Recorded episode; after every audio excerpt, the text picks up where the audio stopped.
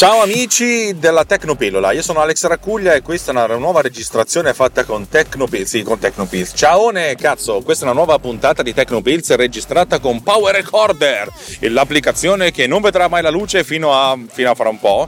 Eh, che registra l'audio sull'iPhone, così ad cazzum.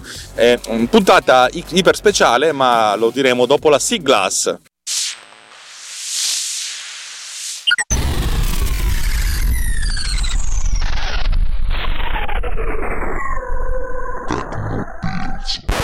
Vivo con la costante acidità di stomaco. Cazzi miei, lo so, però sappiate che ho l'acidità di stomaco nel cuore, per cui ho anche l'acidità del cuore.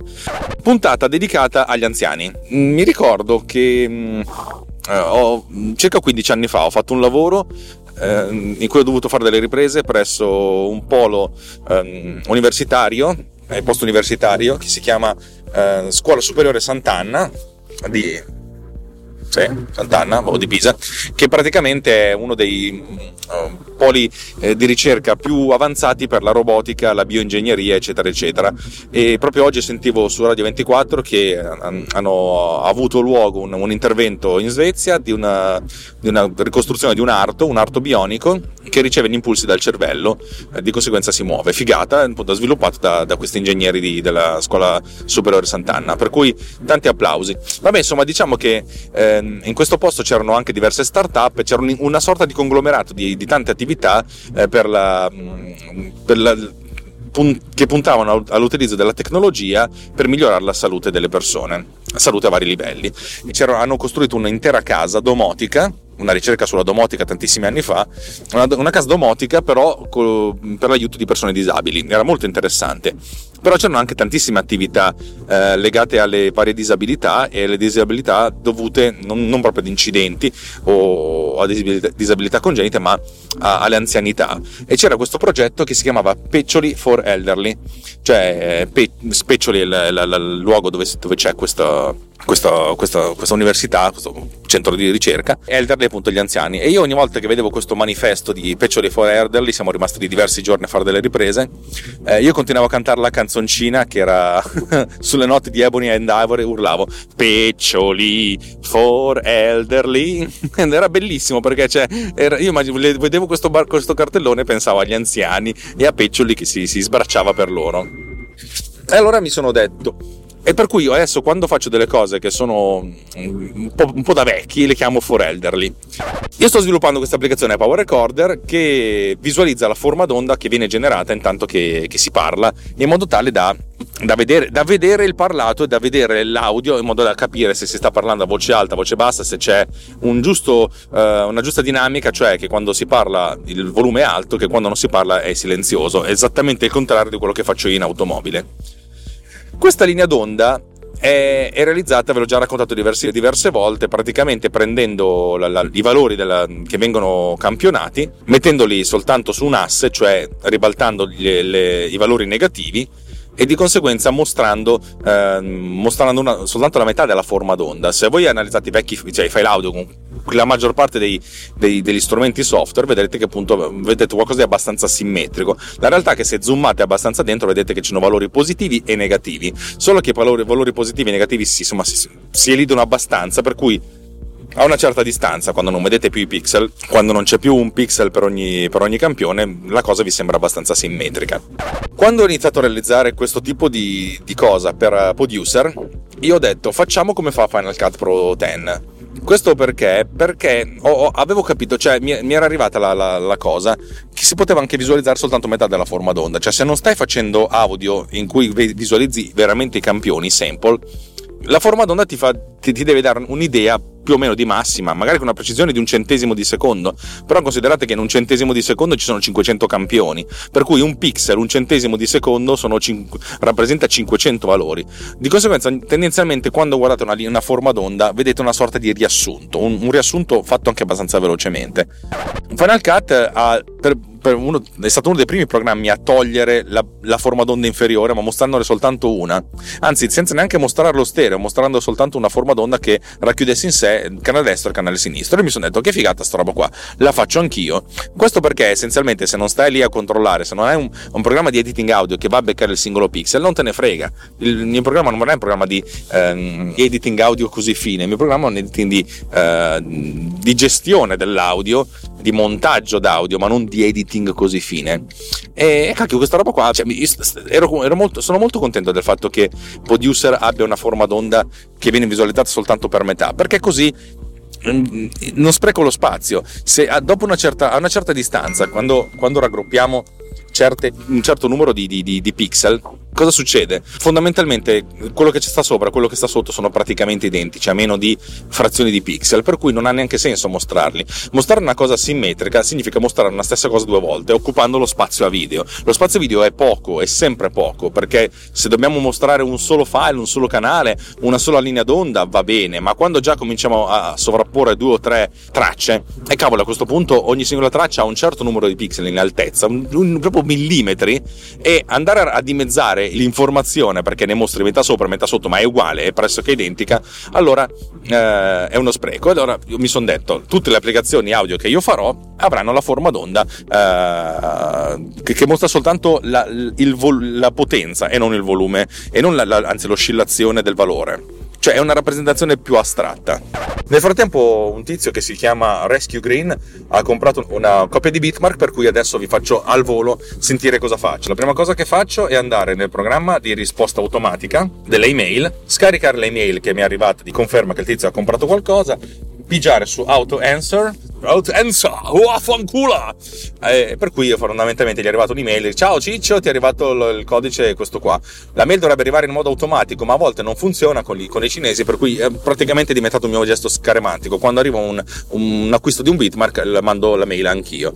Questo significa che di notte le 7 ore che passo dormendo rimangono scoperte, ma boh, speriamo che funzioni.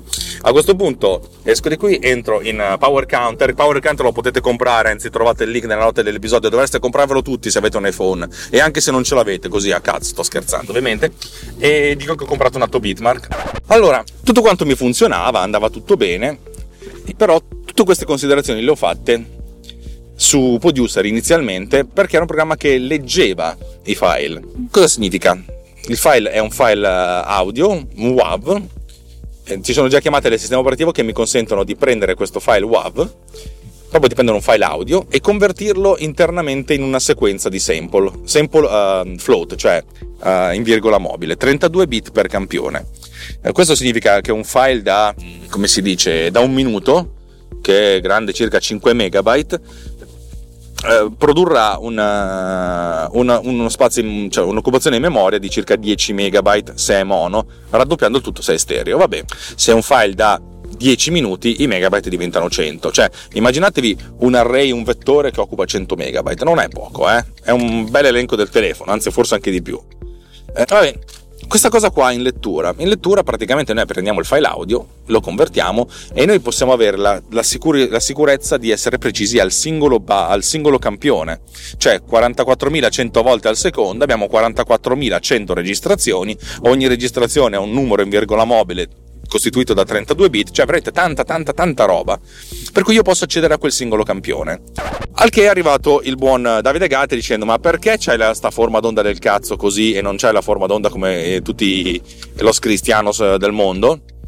E, e c'aveva anche ragione anche lui, perché gli ha detto ma guarda io gli ho spiegato che la forma d'onda è così per questi motivi, per questi motivi, ma a me piace come era una volta, perché ho un accesso, perché una volta, anzi vi faccio sentire cosa dice lui. No, direi di no, è Alex che fa così magari, per semplificare, in realtà lui rispecchia quello che vede sopra, lo rispecchia sotto, in realtà no, tu leggi più 70 e lo scrivi sopra, leggi meno 70 lo scrivi sotto e la tua forma d'onda comincia a fare una specie di rampa e, e passi dal quadrante superiore a quello inferiore, la linea è, è una linea unica che va avanti nel tempo e che passa da un quadrante sopra a quello quello sotto ha forma sinusoidale generalmente, quindi si rappresenta così, poi tu lo vedi compresso e sembra che quello che ci sia sopra sia uguale a quello che c'è sotto, ma non è detto. Potrebbe essere un segnale che ha una differenza notevole tra quello che c'è sopra e quello che c'è sotto, eh, perché a un livello magari generale si, si rispecchia molto quello che c'è sopra rispetto a quello che c'è sotto, perché nella linea temporale non può cambiare così tanto l'ampiezza del suono, no? la dinamica. Per cui in realtà sembra che ci sia riflesso sotto quello che ci sia sopra, ma se tu ingrandisci, ingrandisci, ingrandisci tantissimo, vedrai che è una specie di sinusoide che va sia sopra, sotto, sopra, sotto e non c'è mai da disegnare due punti. Tu disegni semplicemente quello che vedi andando avanti nel tempo, quindi non fai nessun tipo di, di intervento particolare. Quello che leggi, scrivi e vai avanti nel tempo e qui si forma la forma d'onda corretta da rappresentare. Il discorso della rappresentazione della forma d'onda è una cosa un po' soggettiva. È evidente che a livello pratico probabilmente ha un'utilità maggiore se rappresentata in un solo quadrante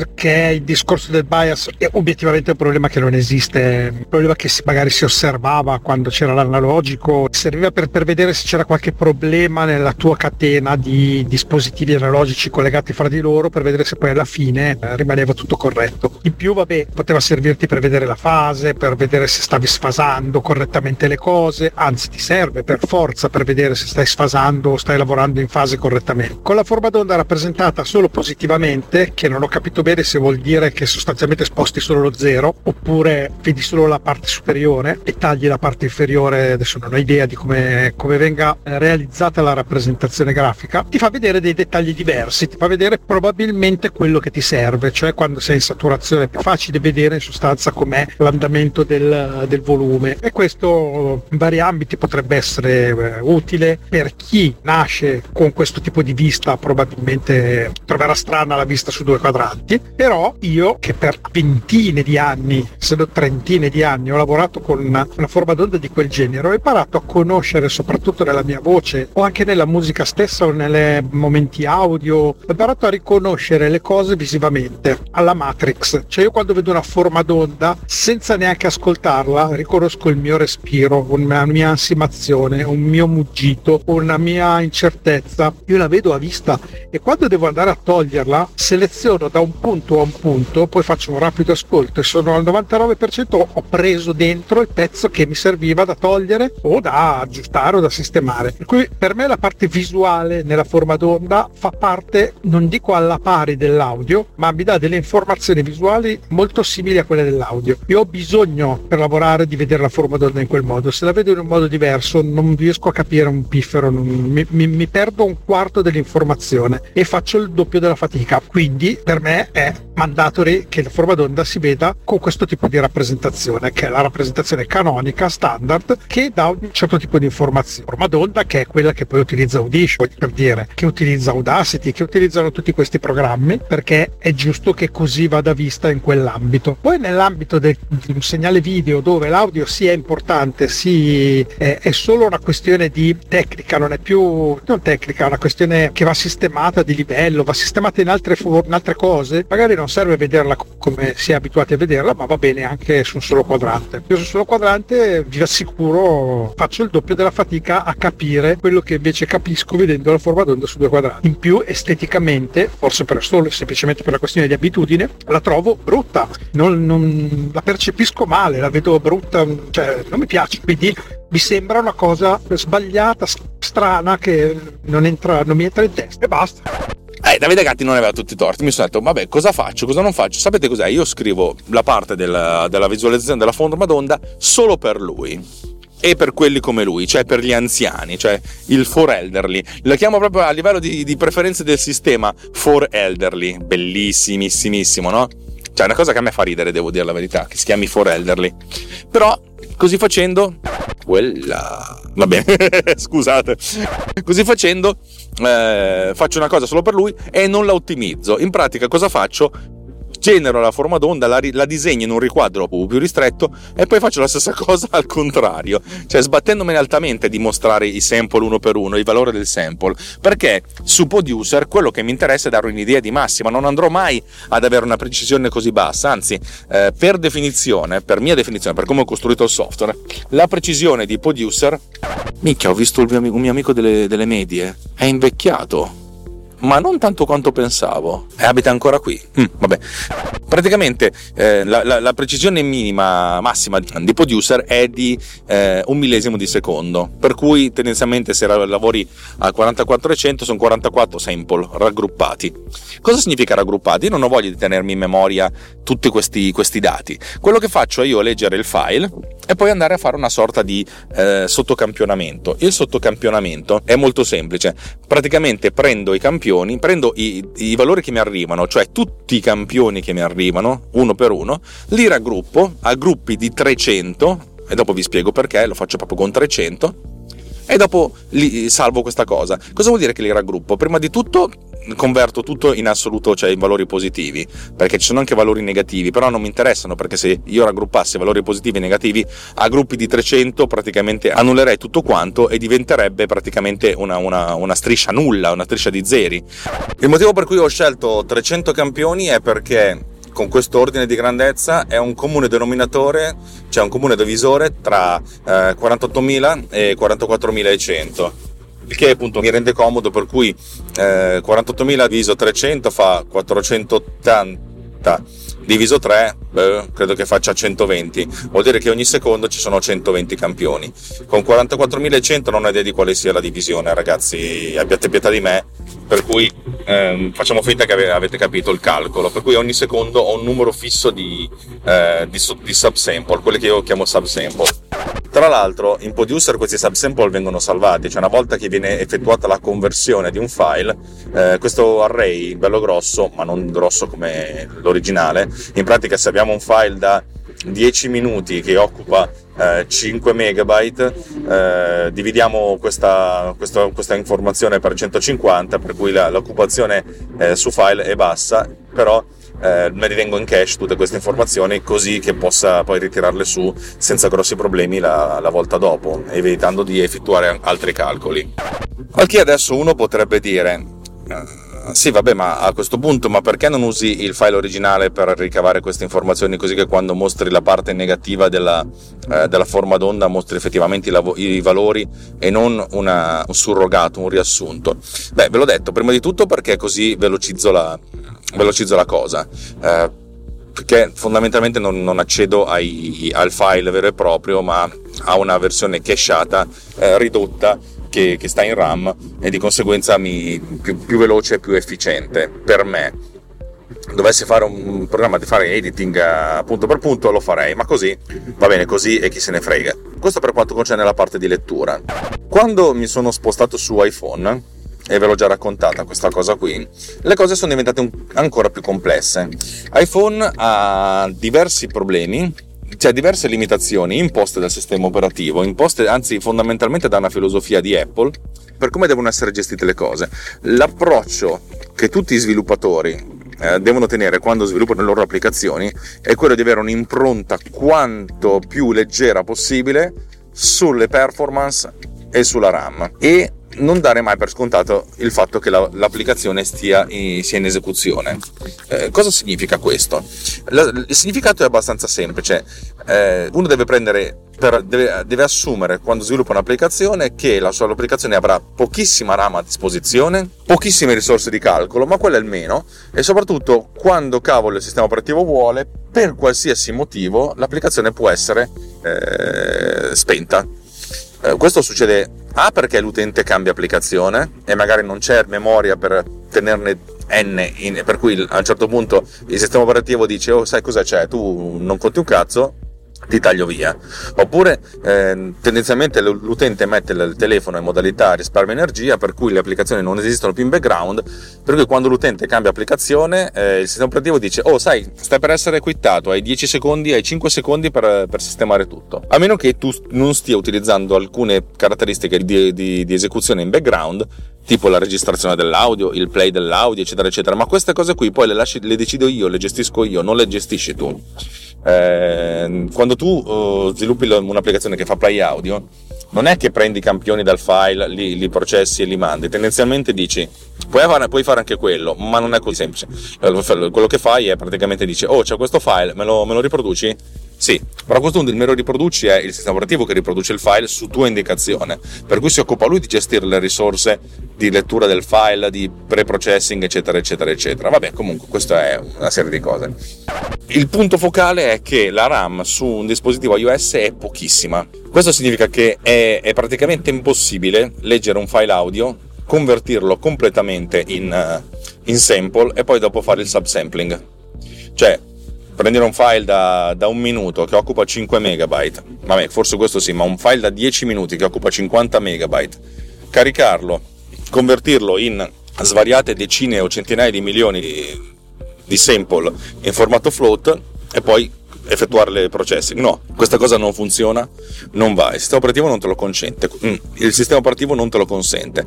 Quello che ti consente di fare è di prendere un pezzettino del file, leggerlo, processarlo, fare le tue cose, salvare il risultato, ma un pezzettino alla volta, perché non puoi tenere in, in memoria 100 megabyte. Già se ne tieni 10 sono, sono troppi, secondo me. Infatti io ho un chunk, se non sbaglio, di 2, 3, 5 megabyte, non mi ricordo più, però è un chunk molto piccolo pezzettino molto piccolo del file per fare tutte le mie elaborazioni. E perché non, non accedere a, al file stesso per beccare i singoli sample è veramente eh, poco, poco efficiente e dovrei comunque gestirmi un sacco di caching, cosa che tutti i programmi di montaggio audio fanno, quelli che ti mostrano proprio la forma d'onda al, al campione, ma non ho, non ho assolutamente intenzione di farlo perché diventa una cosa completamente complessa, eh, è inutilmente complessa e non, non, mi serve per quello che io devo fare. Non sto facendo Pro Tools, sto facendo un programma di registrazione cui, eh, il cui punto di forza deve essere la velocità nel, nel, workflow, cioè registri, salvi automaticamente, parti la registrazione nuova, il, il naming è a posto, cioè questo tipo di cose io voglio fare. Di conseguenza capite perché non posso leggermi tutto il file e devo comunque farmi una piccola, una piccola parte de, di esso e devo farmi una sorta di surrogato, di riassunto per la forma d'onda. E questo vale per il play. Cosa succede per il record? Per il record le cose sono ancora più complicate. Posto che uno se va a scavare sotto nei livelli del sistema operativo della parte della gestione dell'audio riesce a farlo, cioè riesce a beccarsi lo stream campioni, effettuare tutte ehm, queste elaborazioni, beccandosi effettivamente un, un certo numero di sample, cosa che però non ho intenzione di fare perché non mi interessa, perché è fuori dagli, dagli scopi di questa, di questa, applicazione. Quello che si fa quando si uh, attacca una registrazione è essenzialmente andare a rilevare il livello di pressione di potenza sonora del segnale in ingresso istante per istante, dove istante per istante nel mio caso è circa 30 volte al secondo. Ogni trentesimo di secondo io dico al, al, al, all'oggetto di registrazione che è proprio un AV audio recorder. Resetta il valore precedente e dimmi adesso qual è la potenza del segnale in decibel. E me lo dici continuamente, cioè nel senso io ogni volta devo resettare, è una chiamata semplice, e poi andare a leggere. Resettare, andare a leggere, resettare, andare a leggere 30 volte al secondo. E queste 30 volte al secondo io mi tengo queste informazioni e le mostro a video. Queste informazioni sono però assolutamente soltanto positive, anzi essenzialmente sono tutte negative perché sono tutti valori in decibel dove 0 è il valore massimo e meno 120 è il valore minimo. Per cui il range dinamico della, della scheda audio del, di un iPhone è di 120 decibel, che è è tantissimo. Eh. Il CD audio era 96 se non sbaglio, qualcuno mi corregga. Per cui capite che ho questa, questo range dinamico assurdo e quello che io devo fare è visualizzare questa forma d'onda, per cui becco, mi becco il decibel, lo converto in, eh, in percentuali e lo mostro. Però a questo punto ho un valore che è medio, che rappresenta in, in un trentesimo di secondo che mostro a video. E notare che questa cosa è ancora meno precisa di quello di lettura, perché quello, quello, in lettura, il play, lo faccio 300 volte al secondo. Qui in scrittura lo faccio 30 volte al secondo. Questo perché? Ma perché l'interfaccia utente si aggiorna a un sessantesimo di secondo e visualizzare di più sarebbe complicato e avere un timer così preciso è difficile. Avere un timer è resource consuming, cioè diciamo che cerco di avere il minor numero di, di, di, risorse occupate proprio perché appunto tutte queste cose consumano batteria, consumano memoria, consumano prestazioni e più ciucciate tutte queste robe più il sistema operativo vi guarda male dicendo mm, sai che c'è? Te, casto, te, te bastono io, te castigo. per cui a questo livello, ed è il livello che voglio tenere, non posso avere una precisione doppia e di conseguenza mostrare il positivo o il negativo è la stessa cosa. Cioè io quando faccio la, la forma d'onda la faccio bifronte, la faccio su e giù, ma praticamente replicando le stesse informazioni, non, è, non ho delle informazioni diverse. Anche perché poi il tracciamento della forma d'onda, e questo lo faccio su tutti i device, Mac, eh, iOS, in lettura e in scrittura, Procede così, io praticamente disegno una, un, un, percorso di Bézier con, costituito da tante linee rette, anzi un percorso non è un percorso di Bézier, un percorso cioè costituito da tante rette dove per ogni pixel mi alzo, mi abbasso nella coordinata y in proporzione al valore della, di questi subsample. Valori di subsample che poi vengono anche eh, sub-subsamplate, scusate il termine, perché a volte magari invece di mostrare 300 se ho, se ho una schermata che mi occupa 10 secondi e lo schermo è largo 730 pixel, facciamo così, 10 secondi eh, sarebbero per 3 sarebbero 3000 valori, per cui in 3000 valori le devo mappare su 730 e di conseguenza faccio una, una, un'approssimazione di tutto quanto. Potrebbe essere ovviamente più preciso come vi ho spiegato, ma questo è il livello di precisione a cui voglio arrivare e, e così manterrò la cosa. Poi se volessi effettuare una conversione in tempo reale, fare la trasformata di Fourier per fare la, l'analisi dello spettro, sì, potrei anche farlo, ci sono delle chiamate già pronte, ci sono delle, delle, degli strumenti già pronti, delle librerie già pronte che magari utilizzerò, perché quello non è un, un mio punto di, di arrivo, non, non, è, non, è, un obiettivo delle, dell'applicazione che sto sviluppando. L'applicazione deve essere facile e veloce da usare, non deve essere precisa a questo livello, perché non, non è richiesto e soprattutto perché le applicazioni più professionali sono, più difficile che possano essere veicolate su, su un dispositivo grande tale per cui deve, potuto, deve potersi tenere in mano. Eh, con questo non voglio dire che le applicazioni non, non, sono professionali, ne abbiamo parlato anche in precedenza, però eh, il problema dello sviluppo di applicazioni professionali che poi hanno un approccio comunicativo difficile nei confronti dell'utente e di conseguenza sono anche meno veicolabili o vendibili, passatemi il termine. Ma è anche quello cui, che, per cui mi frega poco, cioè io voglio fare un registratore che aiuti me a fare la, il miglior flusso di, eh, di lavoro cosa che sta facendo già adesso perché da, sono due settimane che uso esclusivamente questa applicazione per fare le mie registrazioni, per fare il mio podcast, per cui la cosa sta migliorando. Da quanto ho capito viene utilizzato con successo anche da, da altri podca- podcaster, per cui è quello voglio, a cui voglio arrivare. E poi il problema sarà comunicare quello a cui voglio arrivare con un'interfaccia che sia bella da vedere per la, per le schermatine perché sono quelle che poi effettivamente quando scorre l'App Store sono quelle che ti fanno eh, capire se, se, l'applicazione può essere interessante oppure, oppure no. Però vabbè, di questo parleremo più di più volte. Direi che la puntata di oggi finisce così perché vi ho, ho risposto alle, alle, alle questioni dei, dei, miei, dei, miei, beta tester che mi chiedono perché così, perché così. E potrebbe essere diverso, sì, ma non sviluppato da me e non, non è una cosa che mi interessa e non, non lo farò. Eh, reti di conclusione, vi ricordo che Tecnopills è una trasmissione di Alex Aracuglia che sarei io, sarei, per il network Runtime Radio. Siamo un collettivo di gente che fa delle cose interessanti. Mm, se, stati, se Satispace, lo sponsor che è stato trovato da Spreaker in Italia, è ancora vivo, vuol dire che in coda, in testa avete sentito lo spot.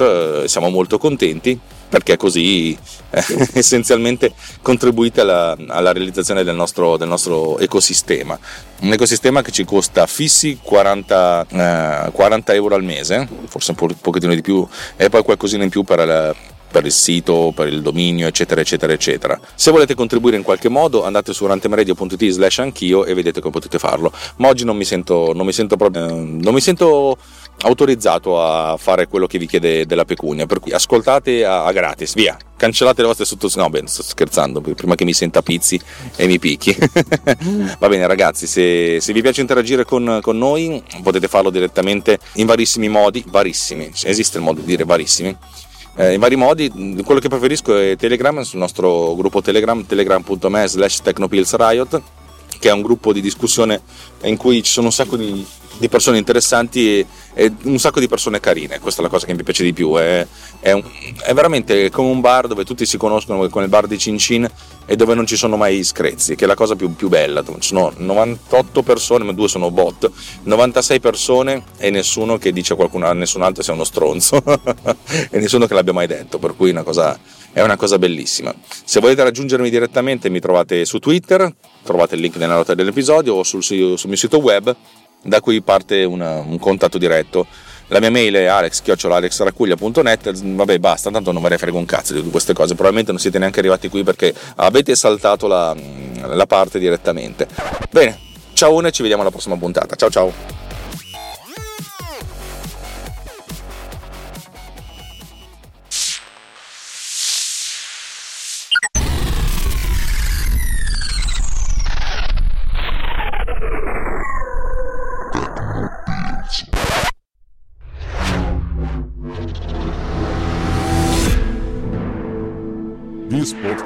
Is edited with Producer.